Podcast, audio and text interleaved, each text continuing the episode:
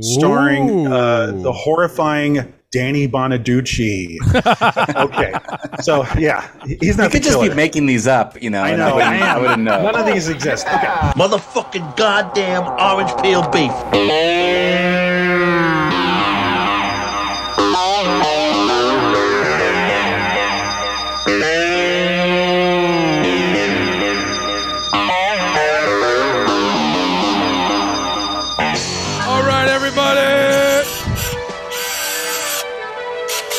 How's it going? Welcome to One Fucking Hour. I'm your uh, horror fan podcaster number one, Fred Goria. We got here right now. Yeah, what's up? To my left, we got who is that over there? It's your worst nightmare. Oh my I'm uh, god. I'm SOV horror guy. Okay. there you go. Shot on video horror guy. Welcome, Tom, aka Tom Fitzgerald. Okay. All right, that's good on the drill. And then to my right, we have. Ooh, what am I looking at over here? I don't know exactly what I'm looking at. Wh- who is that? Who's that guy? Who I'm is that sort of man? a nostalgic, like Dave Navarro-ish vampire uh, movie type geek guy that wears um, lots of jewelry and stuff. Oh, that's beautiful. Welcome, Marcus Herring. Shudder. yeah, well, you I should subscribe to Shudder right now. You should subscribe Yeah. to Shudder. Oh, you, you, you, you, uh, you write into Shudder, right? Yeah, I'm You're- like a you're- I'm like you're sponsored critic? by Shudder. Yeah, exactly. I'm a Shudder sponsored guy over here. You know, love my horror films. Tonight we're talking about horror movies, horror culture all the way, horror Twitter hashtag horror Twitter. Okay, um, all right. Enough of that bullshit. Welcome to one fucking hour, everybody. It's our special Halloween episode. It's amazing to be here. Thanks for joining, everybody. Um, I'm excited about this, guys, because we're gonna do something different. I know, right? It's been a year of one movie, one effing hour, and we're switching it up, flipping the script tonight. I'm, I'm excited because I have no idea how it's going to go. this could go really great it could go really bad we're gonna you're gonna find out with us this is ostensibly a bonus show is how i'm considering this in, in a lot of ways Yeah. This is a new format we're trying out tonight guys. We're gonna try doing a, a, a uh, series here where we're gonna be talking about our top 10 of blank sort of style episodes where me Tom, Marcus are sort of putting together our own top 10 lists based around a theme, and we're going to keep them tight. We're not going to share them with each other until we're on the air and the clock's fucking rolling. And we're going to go one by one, round robin. So Tom shares a 10, I share a 10, then Marcus shares a 10, and we go back to 9 and the whole goddamn thing till we get to and number we 1. do, and we just reiterate, we do not know uh, until the moment we make these announcements. Drum roll, please. Uh, and, and we'll all find out together. You, you know, the viewers and and us. And uh, there might be a double. You know, uh, there might not. You know, There might be some overlap. That's right. There might be some Yeah, overlap. We that's- don't know what's going to go on. There might be a some- huge gulf between them. you know? Yes. there might. yeah. Yes. Or we all So- might discover some beautiful new film that. One of us didn't get it, you know, and like uh, picked the wrong type thing. well, I'm glad you I'm glad you brought that up because I, I do want to talk about a little ground rules before we start the show and get into our top 10 list. Tonight's episode is our top 10 underrated horror films, okay? Us for us respectively, okay? Is our we're going to be sharing our top 10 underrated horror movie lists. Let's talk Yeah. about the rules for that, okay? Because um I sort of am saying I, I'm allowing the term horror, the genre, to be a little loose. I, you know, I think that's in the eye of the beholder a little bit because I have some on my list where I go a little bit, you know, beyond that. And I know some things later on that'll be that way too. So, genre's a little loose. Um, Yeah. The clock is running. We got one fucking hour to get all this in, so that means we can only, we only got we're only going to be able to talk about each movie for about two minutes. That's how the math works Right. out. Okay. Yeah, that's the wrath of the math. Yes. So, uh, and just to just to reiterate here, uh, also, we're still constricted by the one hour clock. Yes. You know, sh- so no one's going to miss show. that beloved that beloved uh, No. you know uh, element of the show. Yes, and and and I and I just want to add that the spirit of tonight's show is for us to share, you know, our favorite underrated horror movies. Maybe some of you guys haven't seen them. You want to check them out. Uh, we're gonna put these up on Letterboxd and share them for everybody. So if you want to go back and reference or watch them on Shudder, You know, you might be able to yeah, do that. bro. Yeah, so, ten percent off if you uh, click. Heck, Yeah. no, not true. no, not no, true. not true. We're not sponsored by that shit. Try a promo Uh, code. One yeah, hashtag hour. hashtag neckbeard. Get your horror films in on Shudder. Yeah. Um, all right. Ten Um, percent off Shudder first month. yeah, yeah. Shudder.com slash neckbeard will get you 10% off. All right. Now, uh, all right. So w- once we start that clock, boys. Uh, so Tom, you want to be first. You want it because you're on the left of the screen. You'll you'll Right, say a right. ten, then I'll say my ten, and then Marcus, you'll say a ten. I think let's try Yeah. it that way, and we'll see what happens. Everybody, this is No, an I experiment. know. I, I guess. i i sorry, it's just I'm thinking we should have our own sub clocks. This is going to be a weird. There's the main clock, and at least I'm deciding. Marcus, you know, thought this too. It's a good idea to have just a sub clock, so I have some idea if I'm in the two minute zone or what. Because again, we haven't even rehearsed this or tried it or anything. Okay, so You know how about how about if how about like when I'm going like this, then hard stop, shut up? Yeah. Yeah, exactly. and, and and you're the referee and you'll just go marcus marcus thanks thanks thanks okay tom you know Yeah, yeah. because we've decided to keep this Yeah. all the clock the, the one hour clock is is a flowing it's got it. 30 mono, 30 monologues are about to Yeah. happen Here we go. 30 fucking monologues. We're about to do it. I'm ready. I'm fired Christ. up. Oh so, here, Okay. so here we go. Our respective top 10 horror movie, or Oh. sorry, our respective top 10 underrated keyword, which is a little subjective too, because there's gonna be there's gonna be some deep cuts, shit you never heard of, but also mainstream shit. We're gonna throw it all out at you guys tonight. So top all 10 subjective underrated horror movies, and here comes the clock. Okay, this is gonna be. Woo! okay all right my, the, uh, my first one number 10 is bloodlust what Go. It's- oh.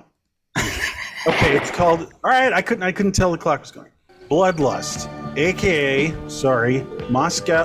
Uh, Mosquito the Rapist from 1976. It's a Swiss film. It's a it, this film. Uh, I was reminded of it when I watched the Jeffrey Dahmer thing on Netflix um, because it was eerily uh, reminiscent. Uh, the the Dahmer case. It's about a guy abused as a child, very messed up person, an introvert who gets obsessed with going to grave sites and taking people's eyeballs, their heads, their Oh. arms, drinking their blood through a little pipette.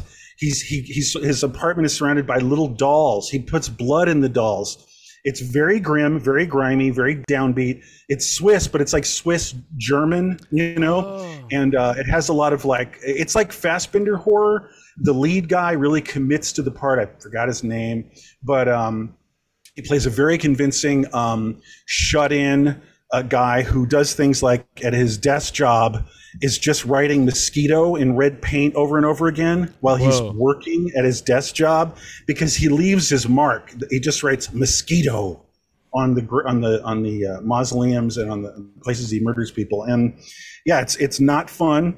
It's very downbeat, and I got to say, yeah, I, when I it's the main film that uh, I was considering that was on my mind when the Dahmer show was on because it's just one of those things like it's the same pathology basically because I do think that he has arrested development and he first had little dolls that he would keep with him and then he wanted little human being dolls because he's very Yes. lonely and insular and he and he has like no social skills and it's ultimately a tragic film uh, and it doesn't have an ounce of humor or winking at you or anything like that it's just downbeat All right, Blood- nicely done. Bloodlust. Now, Bloodlust. this is this is this is funny for mine because mine is also inspired by the Dahmer or gives me Dahmer vibes as well. All right, Okay, go ahead yeah so yes mine is The Pit from 1981. Oh.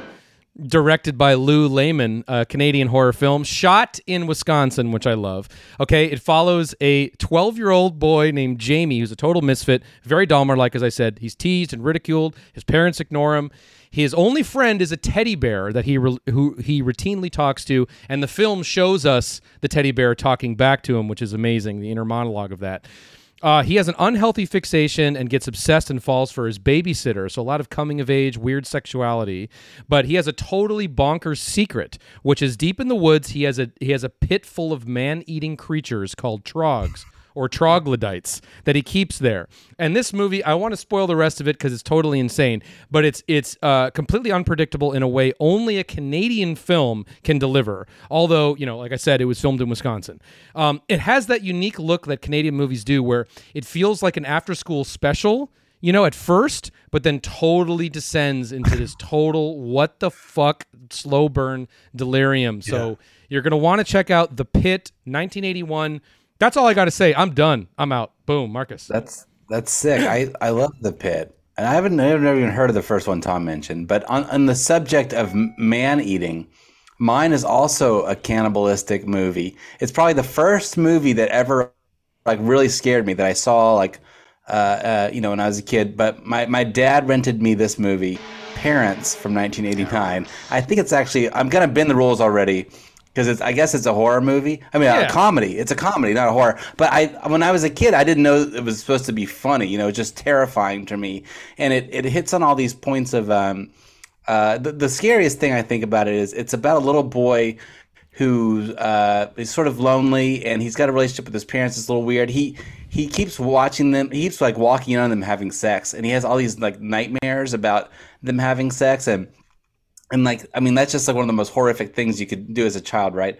But then like the the sex scenes that he's walking in on are like his parents with like like big. His dad's a butcher, and so he, he walks in on his parents with like these big like butch, pa- butcher paper trays of like meat, and the dad's just like drenched in meat, and it's it's Randy, uh, yeah, it's Randy Quaid, right? And so it's Yeah. like you know, not scary now, but as a kid, I didn't know Randy Quaid was like a you know a a, not a non-scary actor, but just to see like it's it's so much of this grainy footage of this dad just drenched in blood and like rolling all over the bed and bloody with his mom. It's so horrifying.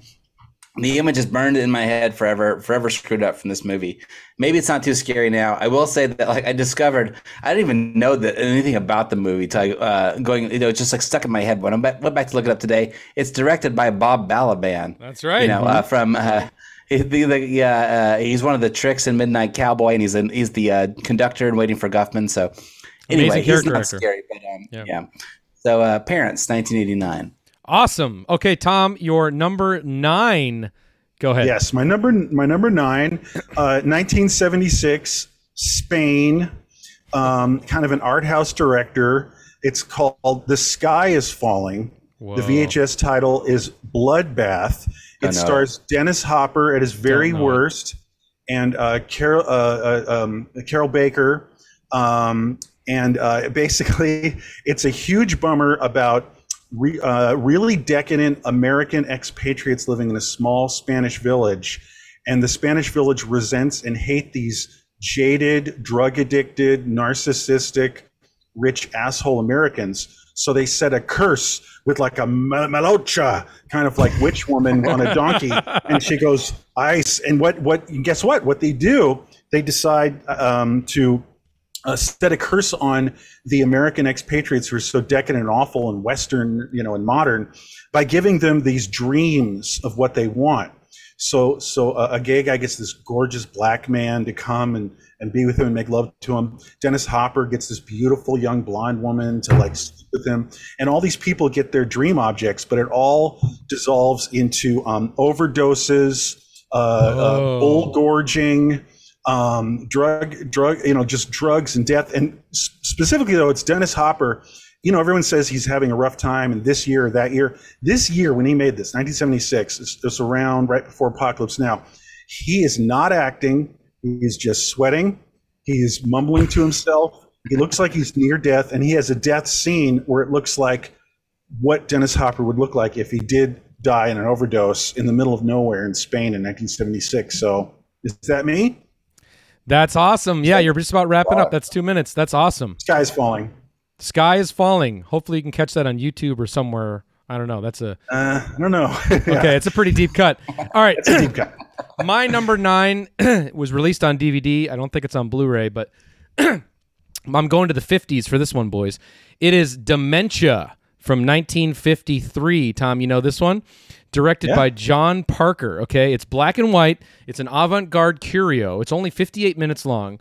Uh, and it, what's awesome about it is Dementia was based on a dream that was relayed to the director by his secretary. I love that. Okay. And so he then, this is amazing. He cast his secretary as the lead in the movie, right? Which is amazing. Oh shit!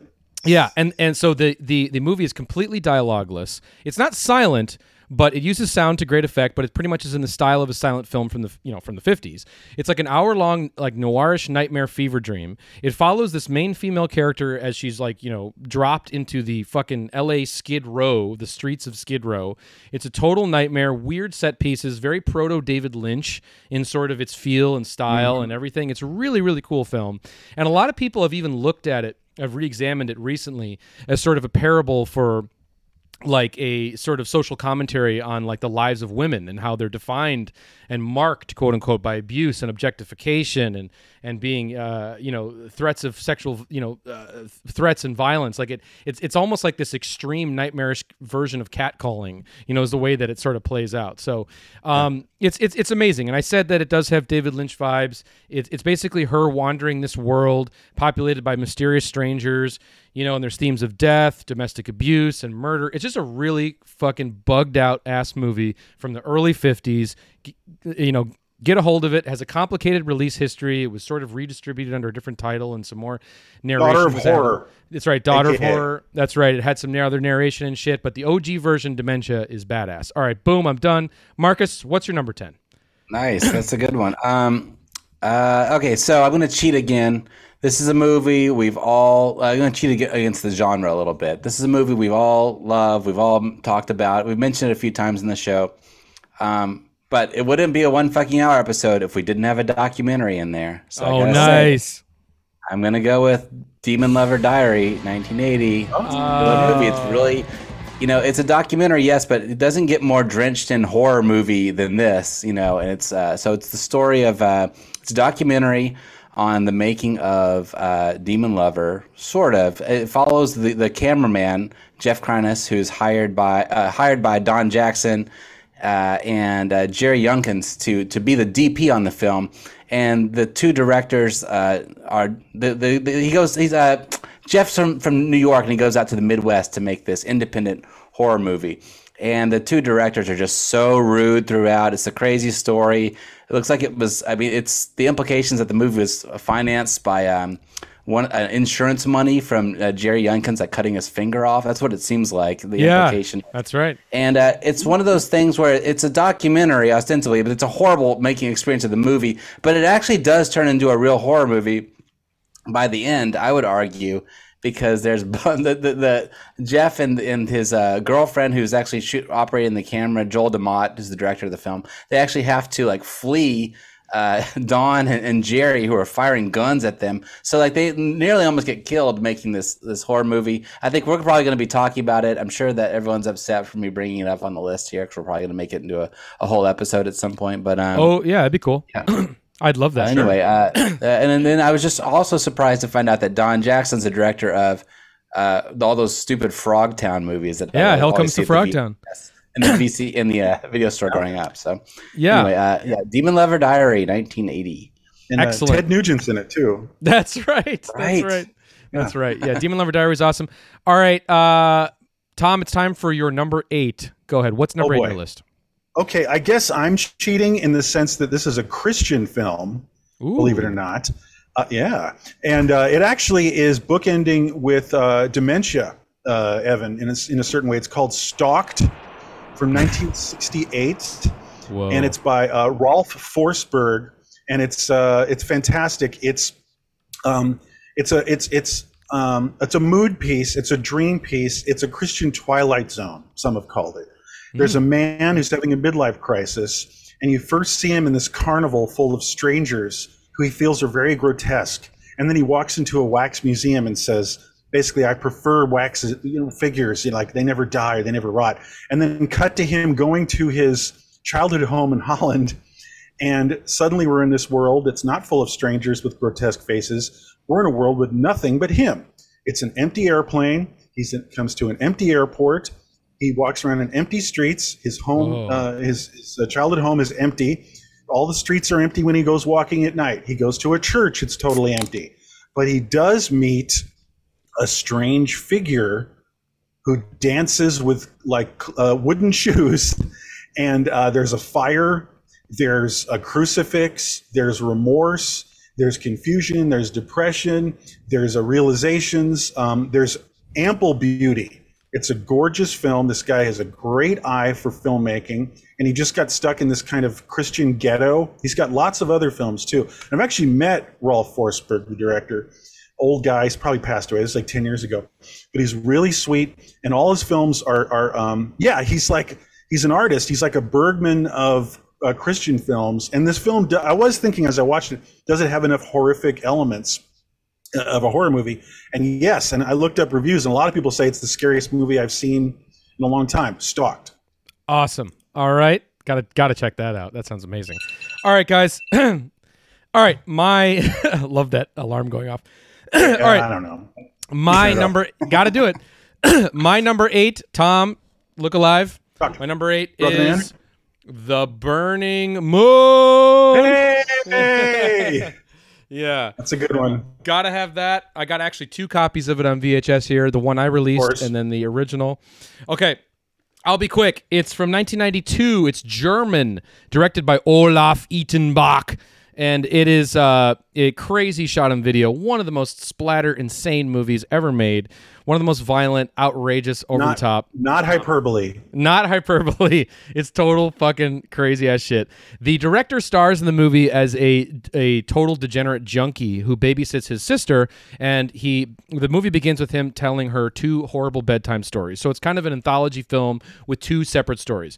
The first one is about an escaped serial killer who kills an entire fucking family. End of story. Right there. It's amazing. Second story is a little rugged about a country priest, Diary of a Country Priest, uh, on a murder spree that.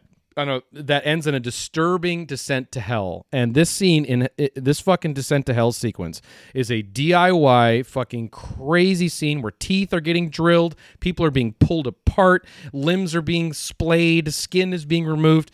It's if hell was a basement in suburban Germany. It's one of the most fucking insane things.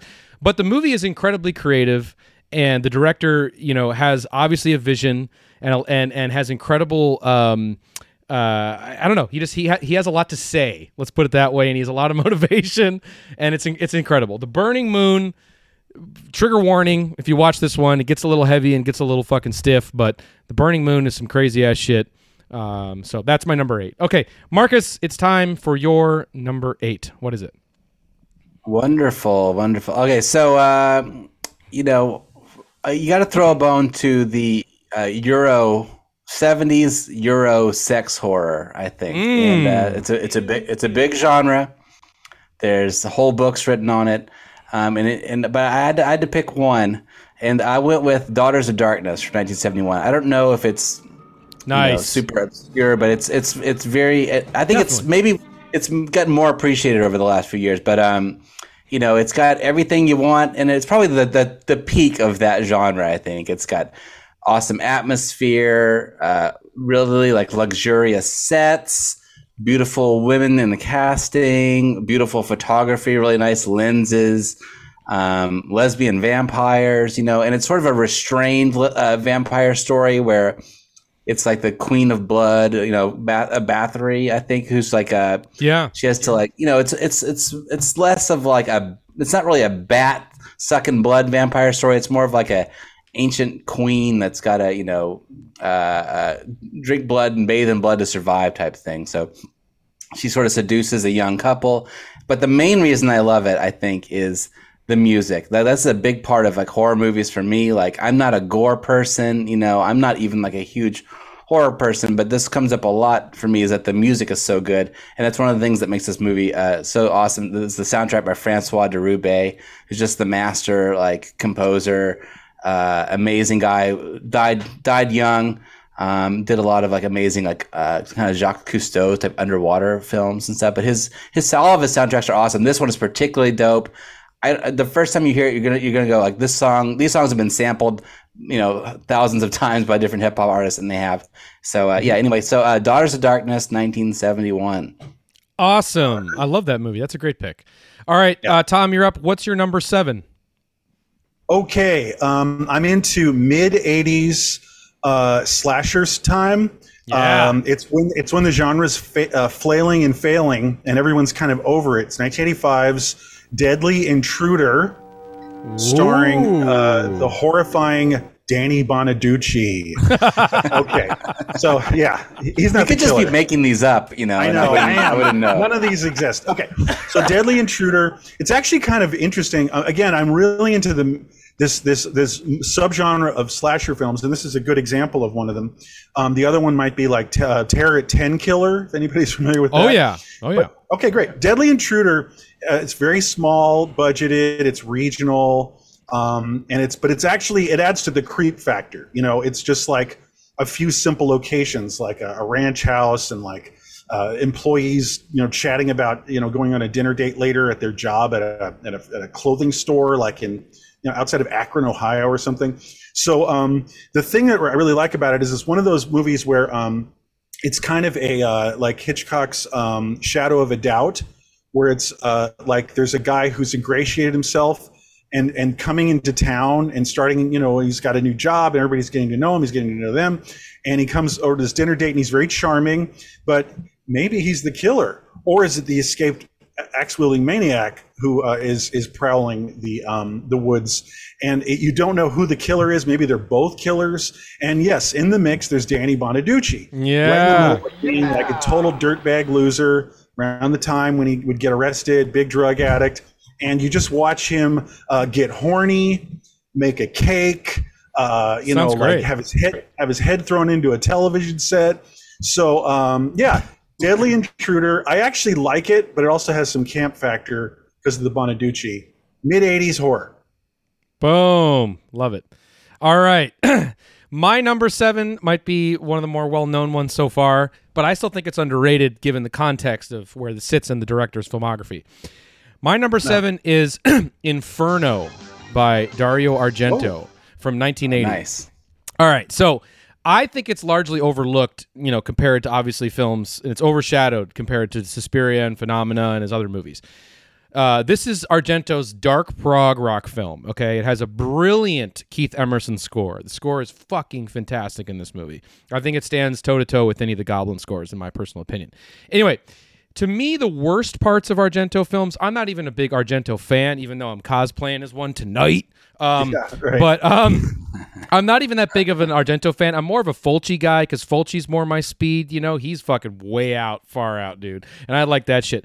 But to me, the worst parts of Argento movies is when he gets bogged down into plot and into story. I think he flails quite often when he's trying to, you know, tell like, you know, a, a linear story, you know. But this fucking movie, Inferno, dispels with all that shit. Get that fucking story out of here, okay? And basically, it's a mood piece. It's a it's a beautiful, moody you know lots of great moonlight neon lit like labyrinth of one nightmare logic set piece to another it's a total gothic vibe it's amazing it feels like you're almost like reading an EC comic or something. It's it's got all that great visual obsession that makes Argento great, the weird architecture, the angular camera work.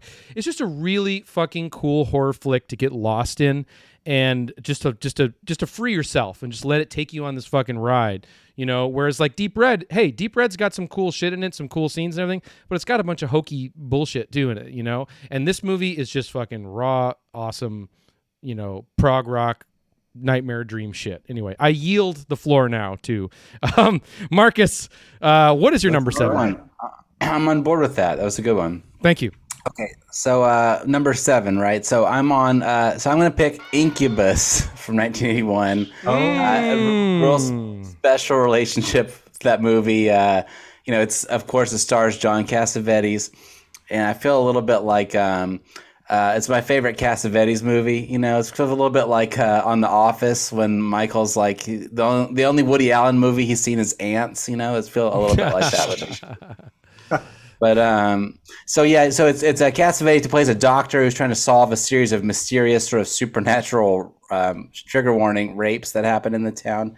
And um, I really, if you do watch this movie, I highly recommend turning it into a drinking game. You take a shot every time that Cassavetes says the word blood, bloody sperm, sperm with blood. Right. You know, like he says it about 900 times, but be careful, you know, because he says it a lot. Um, uh, you know, the, the, the, the thing I think it's such a weird movie. Like it, it's got a great vibe to it, atmospheric overall. The atmosphere is great. But the, again, the thing that really kills it for me are the musical cues. It's got this amazing moment where all of a sudden it turns into a Samson concert, which is like Bruce Dickinson's band before Yeah. Iron Maiden. No. And all- Amazing. you're just so confused as hell. It's like, what's going on? You're at like a, you're watching a film of Bruce Dickinson's band with this crazy laser curtain type thing, and then all of a sudden you realize it's some kids in a movie theater, and it makes sense. Ah, okay, that's why it's in there. But you spend a long time in that movie. It's really weird. Long time. And then there's also a really awesome, uh, I think it's Canadian band FM that has a, a sound Love cue in them. it called. The song is called "Lost and Found," and it's a great, Great. drop. And this, and it's a real creepy moment. They let it play out for a long time, and Great song. and uh, just one final detail of that movie that I'll never forget. This woman does a weird ass thing. She's putting her daughter to bed, and she gets her a coke right before bed, or she wakes her up to give her a coke. And I'm like, who does that? Who drinks the Oh. coke right before they go to sleep? Anyway, Incubus, 1981. Canada. Love it. All right, Tom, what's your number six? Let's moving on. Uh, okay, guess what? It's really obscure. Death Wish Club, 1984's Death Wish Club, No idea. and um, yeah, it's a very strange one. It's as if a uh, pulp novel was adapted in 1984 in a world of neon and you know martial arts, karate chops, and everything. It's got a clashing kind of style. It's got it's trying to be sort of like a a moody sort of noir piece, like I'm saying, but it's got all these '90s things about it, gore and um, you know, and uh, porno. you know what I mean? So okay, the story is weird because it has echoes in the first part of the Daniel Clowes story, um, like a velvet, um, like a, Casting- a velvet, Velvet glove, glove, cast iron. iron. Yeah. Right. And um, when right when I saw Death Wish, I went, "Oh my god, it's just like the first sort of chapter, quote unquote, of um, of uh, you know Klaus's story. A guy is at a frat house, and he, they all watch a porno, and he falls in love with the woman in the porno, and he's tries to pursue her. So there's a lot of the movie in the beginning is like, "Have you seen this woman? Yes, she works for whatever." It's almost like hardcore too, in a way. That film, this George C. Scott film. Oh, so yeah. he finds her. She's really weird. She's part of a secret society of people in a de- their Death Wish club, and it gets into that whole kind of headspace of secret clubs like, um, oh god, what is it? Uh, you know, like uh, Eyes Wide Eyes Shut. Shut. Yeah. And what these people do is they get the thrill of having near-death experiences, and they all get together. There's like wow. rich people from all over the world at these warehouses, and they do these stunts where one of them will die from some contrived, you know, claptrap contraption. You know, like whose chair is electrocuted? And it's like, oh, it's Bill. And anyway, she, the girl he loves, dies, quote unquote, and um, she disappears. She's in her grave, we or in her coffin. We see her, but then this man appears and starts directing porno, and he looks very familiar. And you wonder, um, where have I seen this man before? High weirdness, Death Wish Club. Oh, nice. I love that timer. Love that timer. All right. Okay. Great My number my number 6 uh, for y'all is oh man, we could do a one fucking hour in this movie, no problem. Okay, this is uh, Butcher Baker Nightmare Maker from 1981 aka Night Warning. Okay, this movie it stars Susan Tyrrell in one of the all-time great unhinged hysterical performances ever as the domineering homicidal aunt Cheryl who nurtures in a, a fucking bizarre ass relationship with her nephew Billy who she also races as her son. And and I have to say that you know she moves in with her after uh, his parents dies in a, in a car accident, which is the opening scene of this movie. Spoiler alert! It's one of the most insane showstopper openings of any horror film ever. Is this fucking scene wh- a- a- as you see when how Billy's parents die? But anyway, the jealousy that she has toward her own nephew. Trigger warning: this movie's got some fucking insane ass incestuous overtones. That sort of leads Aunt Cheryl to kill. And then you also have this other character, a very bigoted cop played by Bo Svenson, the most Minnesotan name of all time, um, uh, who believes Billy is actually the killer when in fact Cheryl is. And and he goes on some sort of outrageous plan to try and pin the murder on on on Billy as some sort of like gay rage spat that he has. It's very very bizarre. So as the movie progresses, like most of the movies on my list, it's an escalating series of super wrong sequences and it's not really a slasher. This probably was a movie that was difficult to market, you know, but that's how it was marketed. Um, but it's more in line with like an 80s version of those kind of gothic horror, hag horror films, like What Happened to Baby Jane or Hush Hush Sweet Charlotte. It's got more of that vibe to it, but man, oh man, is it a gem. So definitely go out of your way to seek out Butcher Baker Nightmare Maker from 1981. Booyah. Okay. Susan Uh, Yeah, absolutely amazing performance. MVP there. Yeah. Absolutely. All right, Marcus, what's your number six? All right, number six. Uh, someone had to pick this one. It's become a little bit more uh, loved in the in the recent years. But when I first discovered it, no, or not for myself, uh, I didn't know anybody else who'd ever seen it before. Boxer's Omen, 1983. You know it, you love it.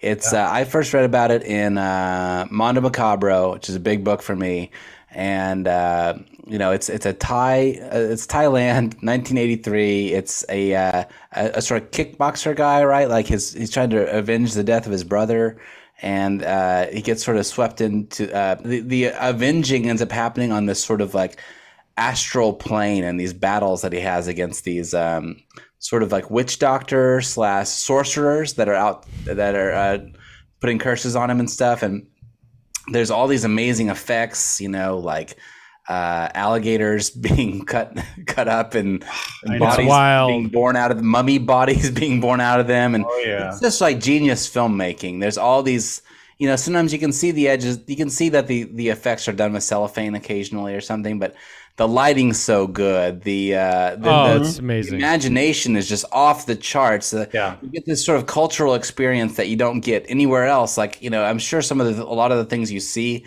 have cultural roots in Thailand, but it's just like completely alien to us. So it's like. Uh, for example, there's a ti there's a part where the boxer is like meditating, and his face becomes like covered with like um, little with like uh, letters, like a spell or something. It's it's like shooting and animating all over his face, and it's just one of the classic uh, effects movies of all time. I think like it's just like ideas every every two minutes is another genius like effects idea. So. Boxer's Omen. It's one of the best movies ever made, I think. It really And, uh, is. It's a blast. It's a monster. it's a monster. killer movie night movie. Get your friends together, watch Boxers Omen. You're all gonna have a great time. All right, Tom, tell us uh, what what is your number five on your list? What's your number five? Jesus Christ, number five, right in the middle. Well, it's a little different than Boxer's Omen. It's just sweaty people um, in Florida in the mid 70s. Yeah. Uh, my brother, yeah, my brother has bad dreams. Oh, I love it. Yeah. That's not real. Yeah. And No, it is. I love it. I love it. proof that it's real because here's the VHS. I love it. So, So, um, sorry, my brother has bad dreams. I really like it, and it's um, it's got one of the great endings of all time. First of all, totally. uh, I, I don't want to spoil anything because we assume no one's seen any of this stuff, especially what I'm mentioning. But uh, it has an ending that involves a motorcycle, mannequins, and a sort of amphibious threat. Uh, I highly recommend watching it, even if only for the ending.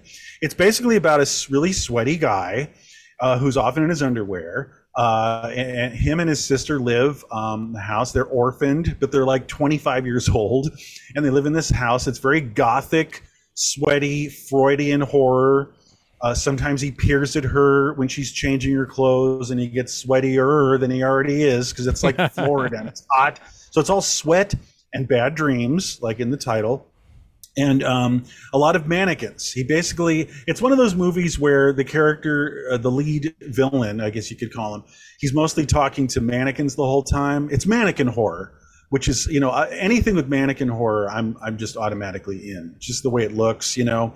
And uh, we were talking about, you know me. Pin recently. Yeah, you know me. And Maniac is like that. Yeah. So it's, and really, um, it's just, it's, it's, it is an insightful horror film, and some of the acting uh, by him, especially this this long deceased um, young actor, who's this really grotesque figure. He's he's a totally unpleasant guy. He looks weird. He's pockmarked. He looks like an ugly, like uh, awkward boy. He looks like Jerry Lewis if he had no grace or sense of humor, and and he's in his underwear the, whole time. And uh, yeah, I'm not much to say. It's my brother has bad dreams is a one of a kind. Okay. All right. That's your number five. Okay, my my number five, Tom. I really hope you've seen this movie. I hope you both have seen this movie. If you haven't, get on it immediately. Number five is The Redeemer, Son of Satan, oh, from Oh, yeah. 1978, directed by Constantine S. Gochis. Uh, not exactly, not exactly sure, but holy shit! Great. This is an incredibly strange, completely unexpectedly creepy, one of a kind film that I can only explain to you guys as if it's like Jodorowsky made a slasher film in the 70s, meets like, I don't know, David Fincher's Seven, maybe in concept, but basically because it deals with the seven deadly sins. But from from frame one, the dreamlike madness hits you over the fucking head with this insane shot of a fully clothed kid, like I don't know, ten years old, with an extra thumb, is rising and walking out of a lake. Now, if that ain't a fucking image, I don't know what is.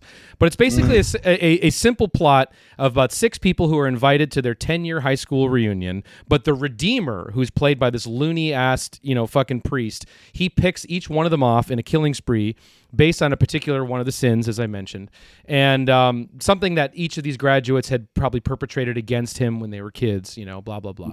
But the Redeemer, this priest, he adorns a new attire for each fucking killing, and the film stages all the killings in these completely unique set pieces, which are truly terrifying. And some critics ha- like over the years have really twisted themselves into knots trying to decipher the agenda of this movie. Because evil does hmm. prevail of this movie. And some have even theorized that it's come to because this is the this is the director's only movie he's ever made. And some have theorized that it's like some sort of fractured religious conservative fantasy about punishing permissive youths for their sins because evil does prevail man it's a pretty dark wicked ass Yeah. weird movie It is. Get in that shit now. That movie is fucking crazy. Okay. Anyway, Marcus, what is Clown. your the clown? Uh, Marcus, what is your number five? Amazing. I, okay, so I really hesitated even talking about this because I don't even know how. I might even need your help, uh, one of you guys, to like discuss to describe this film. But Sure. I, I had to pay homage to uh, you know my roots in like uh, something weird video and uh, real wild cinema and Elvira. And uh, uh, so uh, this movie, Alabama's Ghost. I don't even know how to describe this film. It's truly Yeah. one of a kind. It's so fucking weird. I don't, you know, I, I remember seeing it as a kid. Then I actually saw it in the theater once before too. It's incredible, but it's like uh, it's there's no film quite like it. It's impossible to explain. A janitor kind of like uh, becomes a, a really famous magician, and there's all kinds of voodoo problems and Oh yeah. ghosts and vampires. It's very psychedelic. It's very there's weird. an, an assembly line of vampires. There's a disappearing elephant. Uh, well, it's Frederick Hobbs from um, the the uh, you know the Yucca Fla- the Yucca Fla- what is that Oh, called? That yeah. movie? Uh, The God Beast of of Yucca Flats? God Monster of Indian God- Flats, of right? India Which is also what I Roseman. remember. Yeah, I remember that from when I was. That's the one with the mutant sheep, right? I remember Yeah, seeing yeah. that on TV Oh, he's when I was a great. kid. Have fucking nightmares about that sheep to this day. You know, from in Indian Flats. So Yeah. it's so weird. It's the same director. I almost put that one on the on the on the list too, but uh, it's just Mm-hmm. sort of my entry in the uh, something weird category. Hopefully, maybe we can do it one day here and, and do it a better, more proper justice. Sure. it's, Sure. it's a film that has to be seen to be believed and and Alabama's Ghost is a- classic. Yeah, oh, and we're not, and it's driven by Dixieland. That's right. Alabama's go. Yeah, Yes. Alabama's Ghost. It's great. It's oh been God, it's been, a, it's, it's been about 10, 10 years for me on that one, so I, I definitely got to catch up with that one. But anyway, Tom, I love it. what is your number Oh four? God! You really want to go back to me? All right. Uh, how about a movie called Satan War? It's Oh, one yeah. word. Satan Yeah. War, 1979. It's great. It's uh, it's it's actually it's directed Indonesian? by. No. Oh, not sorry. even close. Hold on. So it's 1979. it's directed by a character actor who I think was like a religious zealot, and he played a, the coach on uh, the Brady Bunch. And he made a film about a house that's possessed by the devil, and so it's sort of like uh, Amityville Horror, but it's it's as if Amityville Horror had no budget, no script, no actors, and just a, a vibe. The whole film is the couple terrorized by the house, and the house is uh, terroriz- terrorizing is epitomized by goop, like goop is coming out of the fridge, green goop is coming out of the uh, oven, and just the soundtrack is the same thing over and over. It's just "Dubba-dum-ba-dee," synthesizer "Dum-ba-dum-ba-dee," and it's hypnotic and it's very stoned and it's very drugged out and it's very obscure. I don't think it came out. It barely came out on like you know Dutch VHS. I've never heard of it. Yeah, Satan War, one word. Wow. And uh, it's a it's a monster. Um, it's it's again if you if you catch the wave of its drugginess, it's it's literally hypnotic. and someone put on. Um, it, it came out in VHS, but someone amazingly on uh, YouTube put out something that was, they taped it off like you know mid '80s, like you know Des Moines, Iowa, late night TV, and it has like a almost a half an hour uh, uh, pre-sequence of uh, a voodoo ritual. So let's seek that one out with the original voodoo ritual uh, Satan War intro. And uh, yeah, it's really fun, and it feels like a conservative, crazy guy from Van Nuys wanted to make Amityville horror, and it, and you wound up with a real concoction. Something went very wrong in the recipe with that one, Satan War. All right, Satan War, love it. I don't know how we're gonna track that one down, but all right, my number four. I'm gonna be YouTube. quick. I'm at okay. It's on YouTube. Great. I'm gonna be real quick about this one because we did a whole one fucking hour on it. Of course, you know me. If you know me, my number four. Hey. It's got to be on my list, and that is Pin, a Plastic Nightmare. Pin. I mean, come on. You know, I I mean, come on. You know, every anyone who knows me, I'm a pinhead. So, um, we did one fucking hour on this movie already, like not even that long ago. So uh, I'm gonna Yeah. put the little link to it right here. It'll pop up on your screen if you want to watch the one fucking hour on Pin. But uh, it was my birthday episode of the show that we did. But just to quickly encapsulate it, it is an extremely wrong, extremely Canadian, very creepy portrait of mental illness and familial trauma at the hands of a translucent medical dummy. And we explored the backstory of the novel it's based on, the fucking crazy ass Wow. writer that wrote it. We went deep on Pin. So I won't waste any more of your time with my number four, but that's my number four Pin, a plastic nightmare. Uh, all right, I, I bought you an extra minute. Okay. Uh, and Marcus, what's your number four? Hell yeah. All right. So my number four, it's another movie that's probably gained in prominence over the last few years, but uh, and we all love it. Angst. Hope maybe we'll do a. Uh, it's it's cheating a little bit too from '83. Uh, it's but I gotta mention so like one of my favorite directors, and it's the only film like a feature film that he ever touched. Uh, so Angst, 1983, Zbigniew Rybczynski, the amazing music video director and short film director of the 70s and 80s, uh, is the DP of this movie. And so you can watch it and kind of pretend that he directed it because it's one of the most amazing visual experiences ever. No one's ever shot a movie like this Nope. uh, you know, no, and it's uh, it's basically it follows the story. It's very uh, basic, true life story of a guy going on a murder spree, and you follow him along, almost from like a top down view, like high overhead view. It's a lot of long takes with a traveling camera. They actually built this crazy rig. Uh, what that was like the camera was attached to the guy's what to Z- Z-Big's waist, shooting up into a mirror that's up high, and the mirror is capturing down below. So you you've got this amazing bird's eye view. Lots of um that trick where they they uh, attach the camera to the killer and like it's spinning around him as uh, you know you see it in a lot of music videos like maybe in the early 2000s but now you but this was in a movie in 1983 that sort of never landed over here. So a German film. It's it's pretty violent and like horrible lots of blood and but mainly the visual experience is just like unparalleled. Uh, you know it's a great movie. Good soundtrack too but it's mainly for me about yes by yeah, baby. And uh, basically about Z Big Rybczynski for me. So um, I like to pretend I pretend that he directed it, even though he didn't. He's he's a god. He's a god of uh, of the visual Yeah. image. Oh gosh, we it's got my to turn We got to. We, hang on. We got to do a one fucking hour on Angst when we're ready to go back into the dark shit Yeah. for sure. All right, Absolutely. Tom. What is your number? Th- we're at the top three. Tom, what's your I number know. Oh three? my God, it's top three. All right, so this is this this is telling. Here's the most famous film of my list: Homebodies from 1974. and uh, you guys know it? Well, I've only heard- because you mentioned it a few weeks ago. Well, okay, all right. Okay. Should have said that. So okay, so Homebodies, 1974, and it's about killer uh, grandparents, basically. Um, those are the homebodies. It's actually a very it's it's it's it's not. It's got a heart and it's got a mind and it's very strange and interesting. It's about this really sad. I think it's Cleveland, some depressing place in mid 70s. You know, post Rust Belt kind of America, and like the the, the t- where they filmed it is an area that's being demolished. Like pretty soon, the housing that these old people live in is literally in the real world going to be demolished, and it's all going to be modern high rises.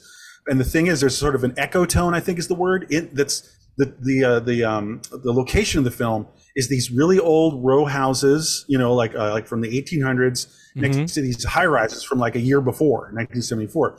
And the thing is, is they're all they all are being force evicted by like evil landlords. So these old people say, "Well, we love our place and we want to be here till we die." So they start killing the realtors and the landlords and the and the contractors, and it has uh, and it has heart though because you feel bad for them. But it's also a black comedy, and I'll just say it's a brilliant black comedy because there's one little set piece where uh, somehow, in the circumstance of the film, one of the old guys has in his pocket the um, half a foot of one of the people they killed, and he's keeping it in his pocket to conceal it because of a certain bizarre circumstance that happened. And it's sort of funny, sort of gross, kind of weird. And it also has a lot of heart, and you learn to love these guys who were killers. Um, great film, Homebodies. Ooh, all right. It's I love this. nice. Sick. Okay. All right, my number three. Uh, oh, this this is this is where we're, we're, we're, we're getting into movies that I just fucking love. Here we Okay. go. Oh yeah. Here we go. Number three is Messiah of Evil. Oh, of course. Gotta put that on the list. I got the the cut box, cut big box here, but it still works. Okay. Slick. Yeah. So Messiah of Evil. Um. Oh my God. If nightmare logic is your thing, and a lot of movies on my list, I guess apply to that. Look no further, okay? Because this is falling face fucking first into a dreadful fever dream. It's amazing. This is the brainchild of Willard Huyck and Gloria Katz, okay, who were film school alumni with George Lucas, and they co-wrote American Graffiti, Indiana Jones: The Temple of Doom, and Howard the fucking Duck. Um, but this movie is a string of unforgettable, truly harrowing set pieces revolving around like just really weird, mundane, sleepy marine town, like nautical town. Like you have this brightly lit supermarket scenes, movie theater, you gas theater. station. You got this just amazing, uh, dreamlike, like ambiguous nature of the story too. It's very like elliptical, you know, like this movie. It's a very simple story. It's about a young woman who arrives in this mysterious town of Point Dume, as I mentioned, and she. Um, is there to search for her missing father, okay, who's, uh, I think, an artist, and he was receiving these really disturbing letters. And so she's kind of there to investigate what the fuck are these letters coming from? What's going on with my dad? Um, and so it's just a really creepy, eerie movie. Lots of just very, um, like I said, dreamlike scenes, one set piece after the other. I seem to like that sort of thing, I guess. Um, Experimental music score is amazing. Uh, in- in- incredible major discordant synthesizer droning. It's just an incredible 70s uh, wild ass underappreciated horror movie. Seek it out. It's on DVD. Definitely check it out. So that's my number three, Messiah. One of the greats. One of the greats. yeah, yeah, absolutely.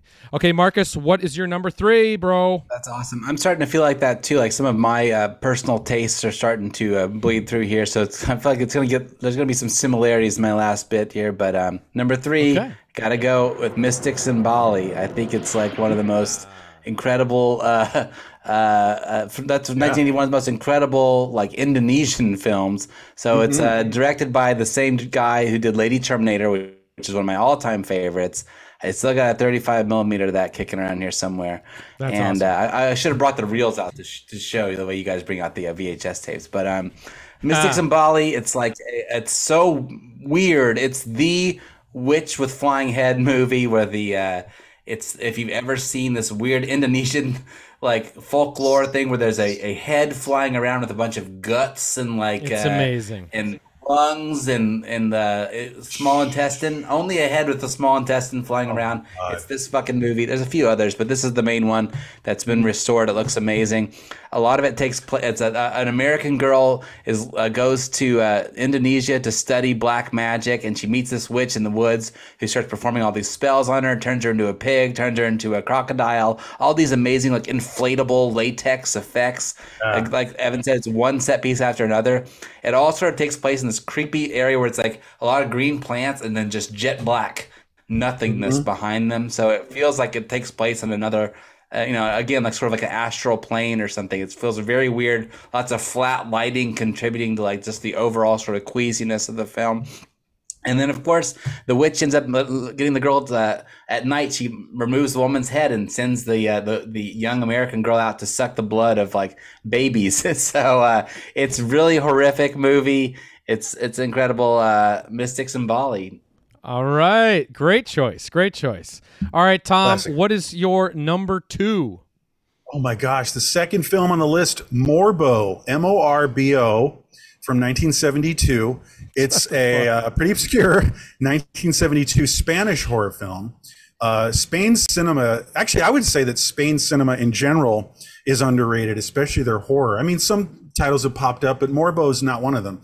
Uh, a newlywed couple uh, decide to go camping, and they have you know like a, an RV, and they go off in the middle of the nowhere into the obscure woods, and everything's really wonderful. It's a very um, idyllic wedding, and they seem very very happy with each other. Pretty young couple, and but something's kind of wrong. Like you know, she takes a walk to the creek.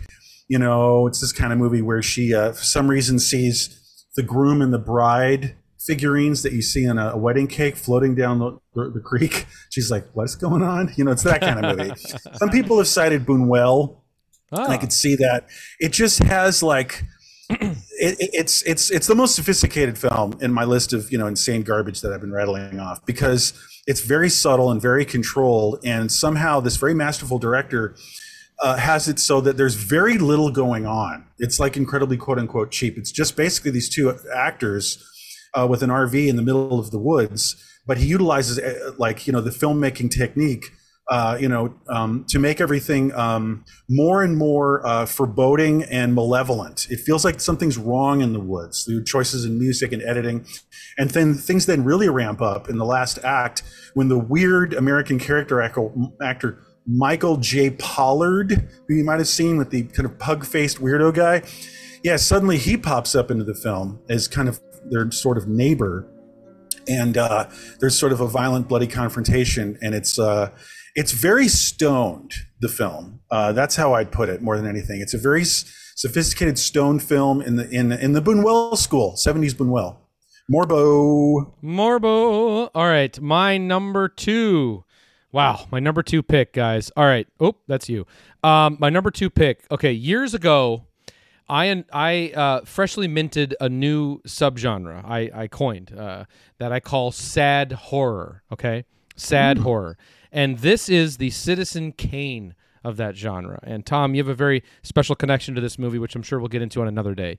But my number Okay. two is Death Dream. Okay, by Bob Clark. Right. And uh, this is, I think, from 1973, two something there, Two, four two. maybe two.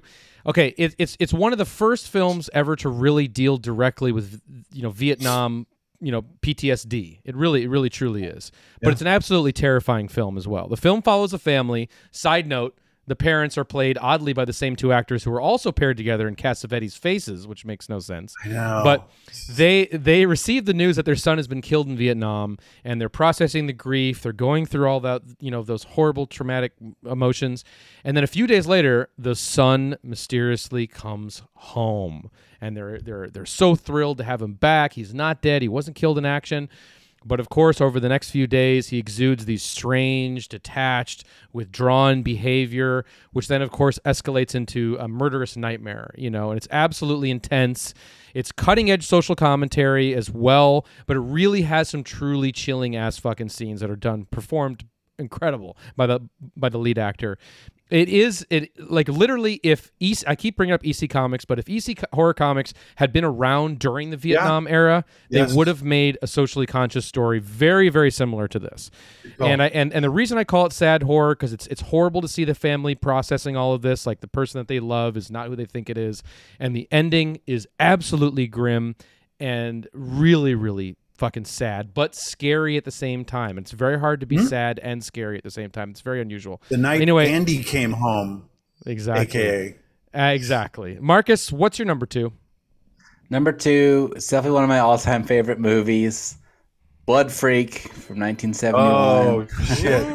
Ooh, nice. I do have the VHS, but I didn't. I didn't drag it out. I was too busy putting my eyeliner on. But um, so it's uh, Blood Freak. It's the only like anti-drug mutant uh, turkey vampire movie that I can think of off the top of my head. But uh, it's it's it stars Steve Hawkes, who was uh, he played Tarzan in a bunch of movies. He also was like an animal sanctuary owner who had like 600 pound tigers and stuff. He was sort of a tiger king of the 70s. Of course, one of them escaped. I think it might have injured somebody, uh, Yeah. allegedly. Um, uh, so, Blood Freak is interesting enough, even without all the backstory of Steve. But it's like a, a guy working on a turkey farm who's uh, addicted to marijuana, gets some experiments done on him, and he ends up, of course, turning into a mutant turkey who's still addicted to marijuana.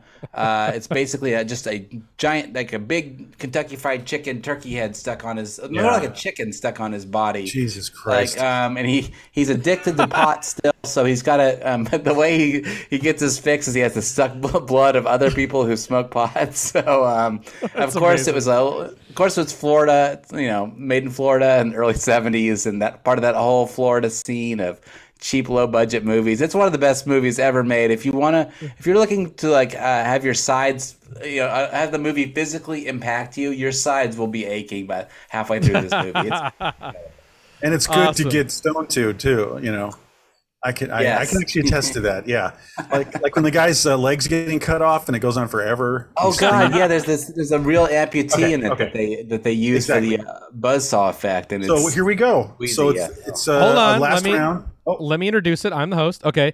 Uh, thank you, Marcus. Blood Freak is your is your number two. All right, guys, we're getting into our number ones. Tom, what is Okay. your number one most underrated horror film? it is called The Jar. Ah, Right? Hey, okay, The Jar. I had that too. Uh, wow, what can I say? It's not all right on. It's 1984, and uh, it's ma- it's another film uh, by a director who made only one film. Uh, I'm glad we got a couple of those in tonight. Love Uh, those. very obscure. I know. I don't think it. I don't think it played theaters, and it barely came out on VHS. It's a horrible transfer. Uh, no one's ever seen this film look good. I don't think it ever looked great. It looks like it was Super 8 actually, but probably 16. It was really blown up on VHS. Terrible transfer, but it adds to the dreamlike quality. Uh, there's it's almost plotless. It's basically a feel piece. It's hardcore synth porn, like 80s synth rock, like just glistening over everything. And it's and you follow this guy, this lonely bearded guy. who Looks like he works at a Walden Books at the mall.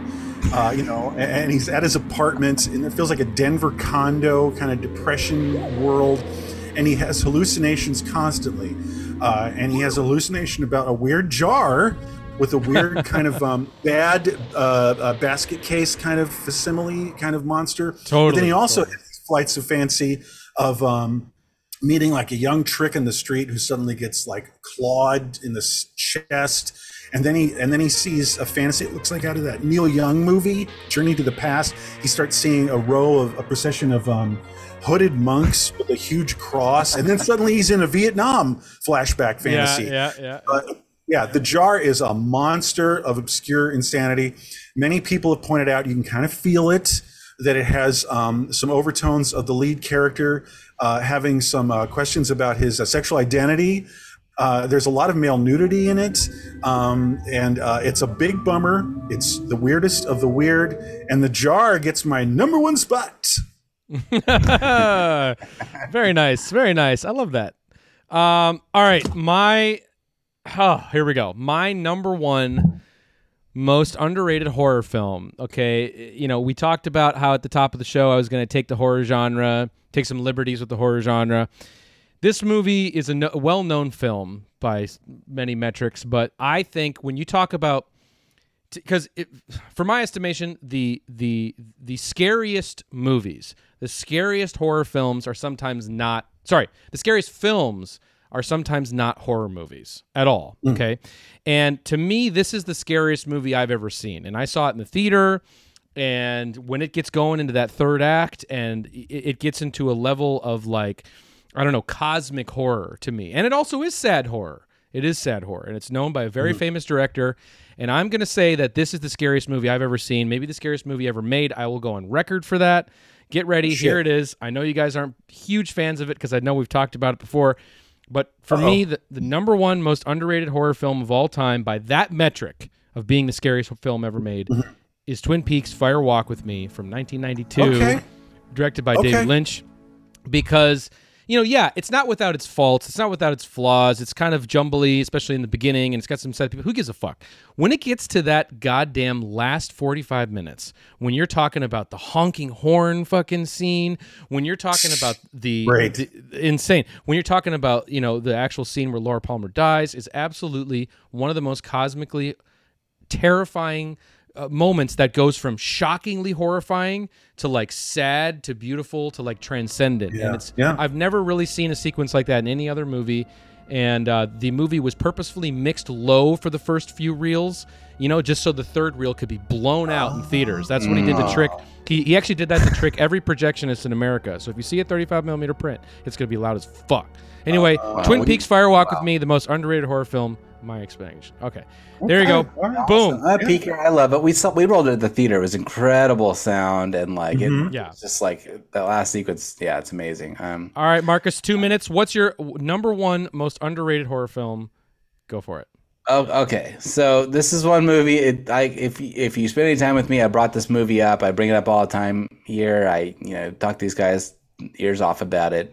Um, it's a kitchen sink horror movie. It's got everything. It, they tried to stick every single idea you could ever get from a horror movie into this movie. It's it's also from 1983, like half my list, but it's Devil Fetus.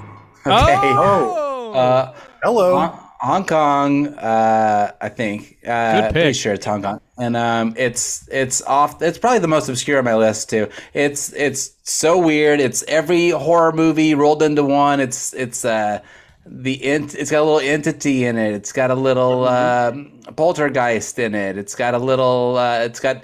It's got monster dogs. It's got uh, paper magic. It's got kung fu wizards. It's got uh, it's got women masturbating with uh, with with uh, priceless vases. It's got uh, seven-headed demons. It's like, and it's all these all these sort of charming practical effects uh, done. You know that only like they they, they could have done in a cheap Hong Kong movie.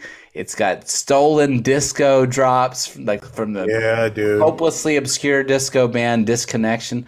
Um, it's like uh, it's to me, it's just a really perfect film. You will be lost from beginning to end, wondering what the fuck is going on. Though everything has a familiarity about it, you feel like you've seen the parts of this movie before, but it's just it's. Uh, I don't know. It's very dream. It's dreamlike and weird in its own bit. It's also one of those only movies that's only available on like a VCD rip.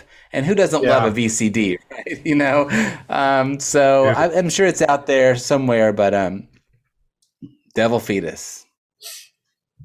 All right, and uh, we beat the clock. That was very disciplined, folks. I Yeah. mean, you know, we're, we're a little under. That's amazing. You know.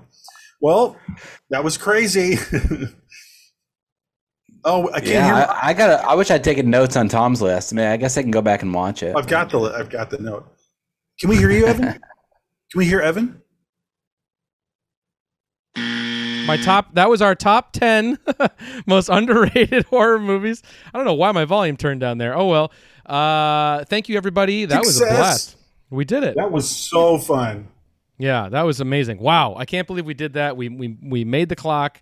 We did it. I'm gonna put We my did it. I'm gonna put this back on just to celebrate that we did it. That was incredible, and no overlap, no fucking overlap too. No, no, we were very disciplined. Very dis. I'm very proud of us. I'm very proud of us, guys. Um, so hey, that could be a new format for the show.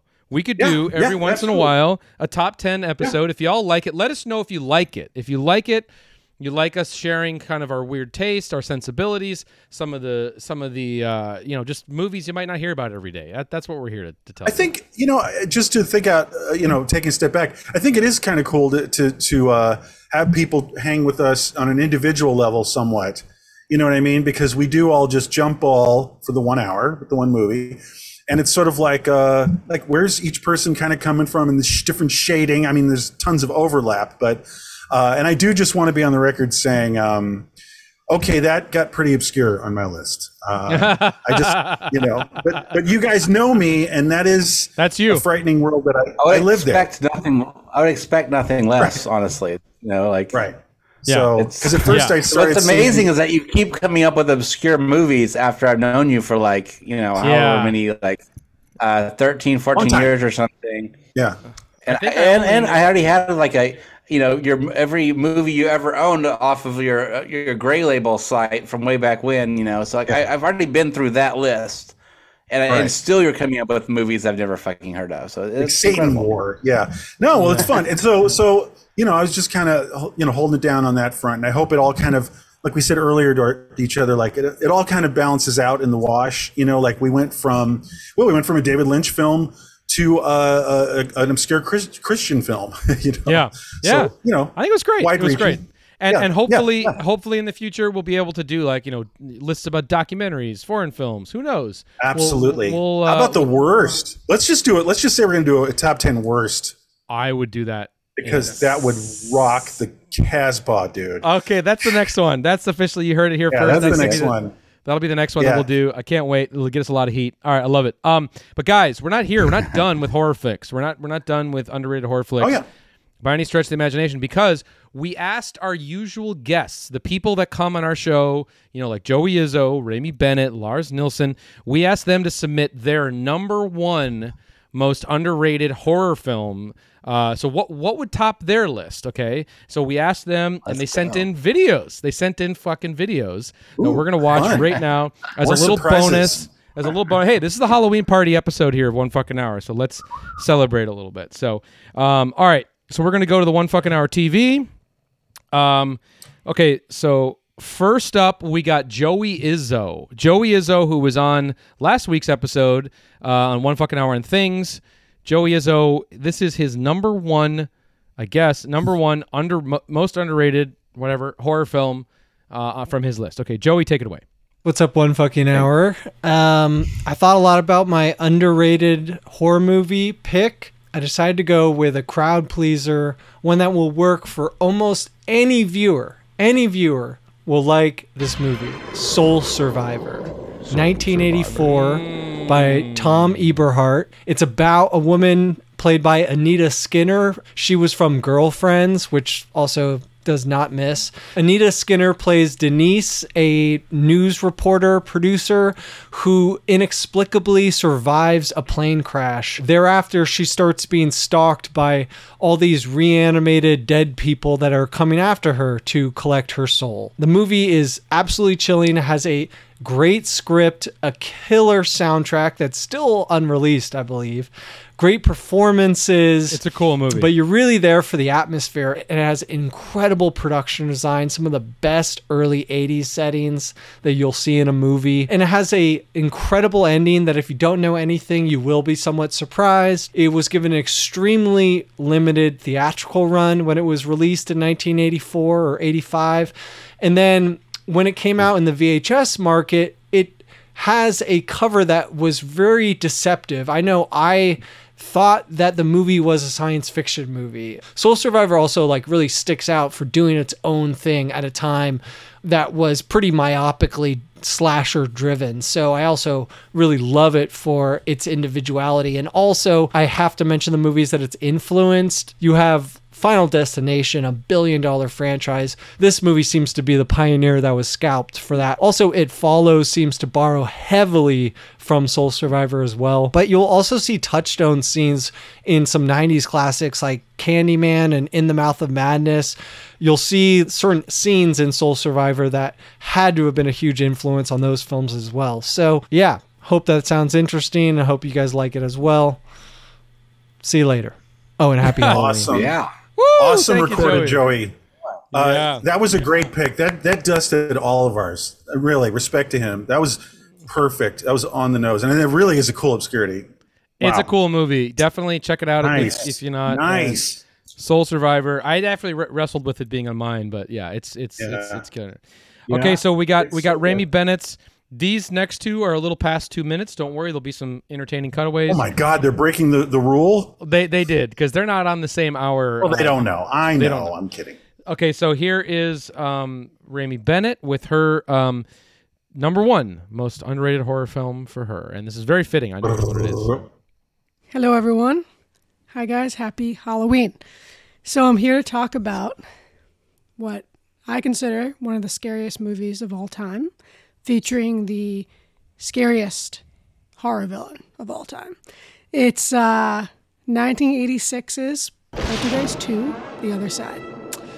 Um, As you know, Evan, I consider Poltergeist the original, masterpiece, probably my favorite movie of all time.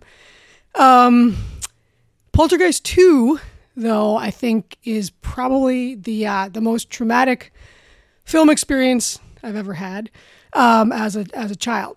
That's a. So I want to talk about the uh, the the character of Reverend Kane, uh, who is uh, a 19th century uh, preacher, cult leader, uh, who is a spirit in this film, uh, who is the evil spirit from Poltergeist 1 personified to come back to haunt the uh, Freeling family, manipulate them, screw their minds, and try to bring Carol Ann back into uh, his uh, evil, evil fold.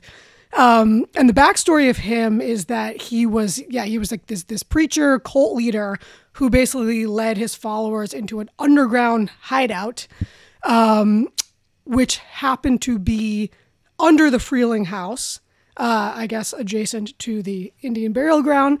Um, and he led these followers to his death. And there's incredibly creepy scenes and flashbacks of, of him doing this. But the, the scene that, that scared me the most as a kid was um, when he is approaching the Freeling house in the in the rain, and, and Carol Ann is outside, and he's singing some you know creepy preacher song, and she sees him coming, and there's just this terrible, foreboding feeling um, that there is this this encroaching evil that that you have no power over. Um, and uh, he comes up to the house, and the family comes out on the porch, and Craig T. Nelson is there, plays Steve, the dad. And there's a, there's just this feeling that whatever this person, this reverend represents, it's so so dark and insidious, and it's encroaching on your sense of uh, of safety and solace in this family unit that nothing can protect you. Um, and I think as a kid, it really resonated uh, with me. This feeling of um, what what happens when no one can protect you your father your mother um, and and just like it, it made me it makes me remember that feeling of being small and, and having something very overpowering uh, terrify you. Uh, so he comes to the door um, and the family goes in the house but craig t. Nelson has to kind of face him and he's trying to screw with his mind and he's getting very close to, to manipulating him. Um, and uh, even today when i was rewatching the scene i, I, I literally my entire body was cold, broke out into goosebumps. I was looking around the house, literally terrified. I almost ran out of the house. I was so scared to be alone. And so for, you know, for whatever reason, this this image, this this actor, this this character has haunted me and, and still I, I will have nightmares about Reverend Kane. And the the clincher to this, I think, in terms of the film, you know, obviously this is not a amazing film. It's really about this casting in this character that so Julian Beck was a really interesting figure in like the New York City avant-garde art theater scene. He was the founder of the Living Theater in uh, New York City downtown, and he was like a poet, an anarchist, an actor. Very strange. He didn't do many films, and he had um, stomach cancer from 1983 when he we got the cancer. And so during the filming of poltergeist 2 he was dying of, of stomach cancer. And and so so hence the realism in terms of you know his his terrifying decrepit look. You know he was literally wasting away and and was on death's door. So Yeah, i think up. also i that always struck me as if you're going to cast a movie like and you want it to be scary like do it for real because this man is is literally dying in front of you and it uh i i i dare anyone not to be um terrified by it um so that's it and you know i mean I, I don't know if it's underrated but i think maybe underappreciated for how intensely terrifying it is um there you go okay. All right. Yeah. All right. Poltergeist 2. This this needed a Yeah. sequel, so that's great. Yeah, Julian Yeah. Beck. Crazy. Oof. Yeah, totally crazy.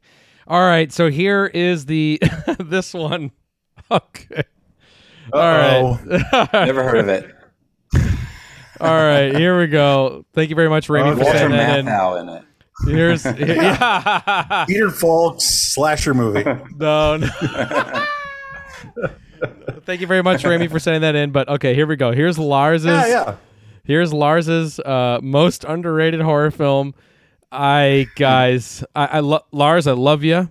Um, okay, here we go. Let's do it. I'm excited. Yeah. Not what I was expecting. Spoiler alert. Here we go. Right.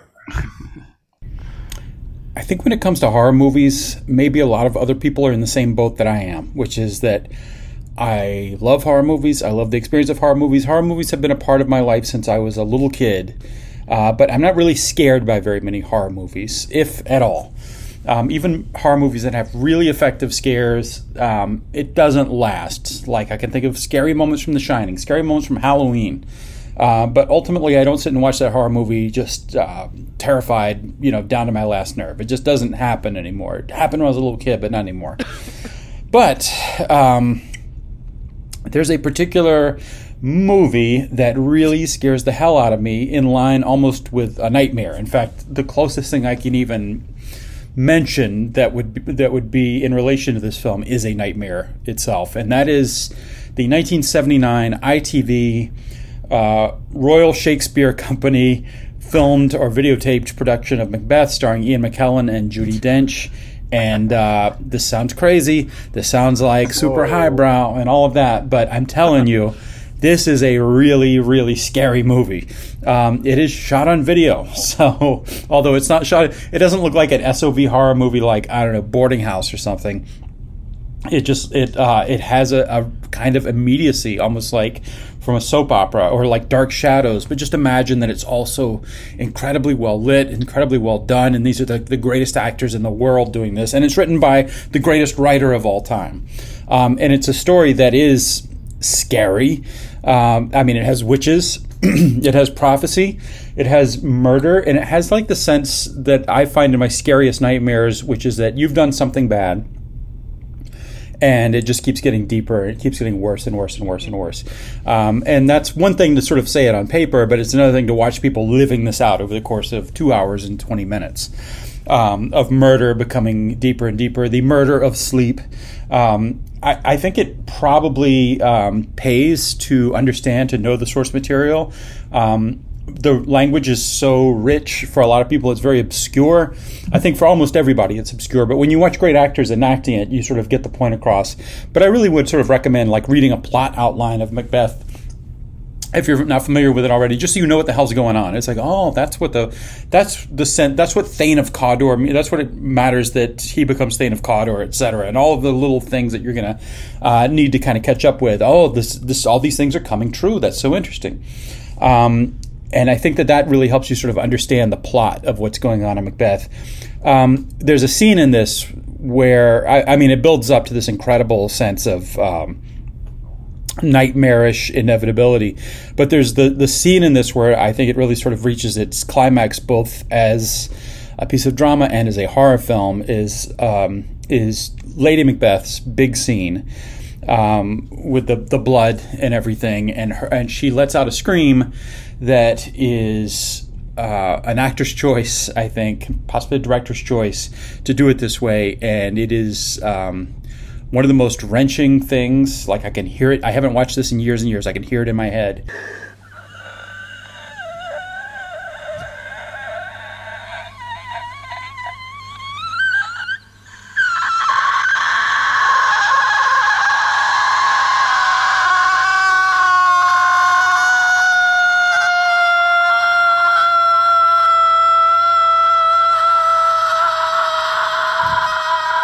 Think this is one of the great horror movies. Uh, again, I'm not trying to sound like Mr. Highbrow over here, but for all of those of you who have like uh, developed a huge tolerance to normal, the normal drugs, you know, this is like the heroin. So uh, please um, use heroin wisely. Uh, and watch this oh, 1979. It's, it's, on YouTube. You can see it out there. Just search like cool. Macbeth, Ian McKellen, and you will find it. It's really nice quality on YouTube. Uh, I recommend it. Lars. oh, yeah. Lars with bringing the heat. Yeah. Holy shit. Man. Yeah. Wow. Dude, I know exactly I what he's it. talking about. That like that like 70s, 80s, like BBC, like videotape, Doctor Twilight Who, Zone had that. I Twilight Claudius. Zone had that. It is some queasy, uncomfortable looking stuff. You know, it feels very. Yeah, I know. Feels well, like said Dark Shadows too. You know. Um, yeah. Yes. Yeah. Wow, what a so pick! That uh, I would have never picked that. No, that he would. It's not even a movie. That he would pick that. Technically, holy shnikes! Uh, I know it's it. Shakespeare. Yeah, I've only seen the uh, the Polanski. That sounds cool though. I thought when he I said Macbeth, he that, said there's that hiding in plain sight type thing too, where it's like yeah. one of the most famous stories in the right. world. Yeah, yeah. He said well, we've he been, we've been he, he he said to me, he was like, "Yeah, I'm gonna pick Macbeth," and I was like, "Okay, cool," because I thought it was like, okay, the Polanski film, he's gonna have a take on it, but no, no, no, no, no, Right. a filmed stage play of Macbeth. Okay, Lars, I, I, you know that's that's cool, whatever. Uh, like from 1979. Get Yeah. down. So- well, we've been all around the world twice Yeah. with this one. We Very have- fun. Thank you, everybody. So Thanks to great everybody they who submitted. contributed. Joey, Remy, and Doctor uh, Doctor Lars bringing the heat. Fucking crazy. Fucking that was a lot of fun. That's another new a- thing, by the way. Yeah. People, you know, the mailbag. Yes, it is You the know, mailbag. one fucking Yeah, we got- mailbag. We got That's we, fun. we, we have a bunch of we have a bunch of um um, um OFH uh, new debuts tonight for new possibilities. Yeah, the right, right. So it's cool. I like it. all right, but let's wrap it up because we've been here forever. But uh, f- a feature length episode of the show. Uh, thank you everybody for tuning in. I hope you liked it. Happy Halloween, and uh, we will catch you next week. Uh, we're, we're gonna get back to normal programming. No more horror films. We're gonna get back to Oh, really? Yeah, we're done with horror. We're not doing. Driller Killer. No, we're not. We're gonna be Oh. done. We're gonna be done. my my my my neck beard has mostly uh, fallen off, but w- Oh, it's mulching. It's mulching. But we're we are mostly done with horror for a while. We're gonna try to hit some other areas here for the next little while. Um, but we had a bunch of awesome shit Back coming to up. so- basics. back to basics. We haven't quite decided on next week's film, so uh, we've been so bogged down by this. But check the social medias. Follow us on Instagram at one fucking hour, uh, or on Twitter at numerical one fucking hour, and just get get in there and follow us. And you'll, you you- we're gonna unveil it here pretty soon in the next couple days. And drill that like and subscribe button. And leave a comment of uh, your your number one. You know, the, the, Oh. yeah, that'd be great. Yeah, what is your Let's hear it. guys' lists? What's your top ten most underrated film? Which Leave it in the horror comments. movie is the jam, and you want the world to know more about it? Let's hear it. Let's hear us. Let us know. Let's hear it. Let us know. Okay, guys, I got to get out of here. I got to get out of this beard. I got to shower. I got to get out of this thing. I am all. I, I'm. do- I- I'm done I being. won't. I I won't miss the the nose ring. Honestly. okay. I am done I being know, Fred man. Goria.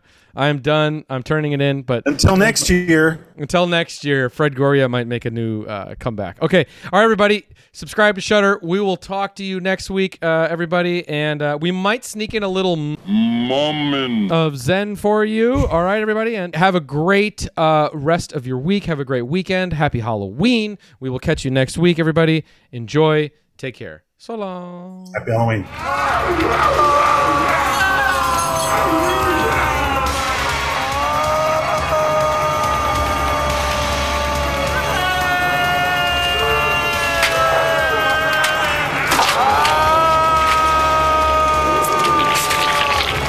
Motherfucking goddamn orange peel beef.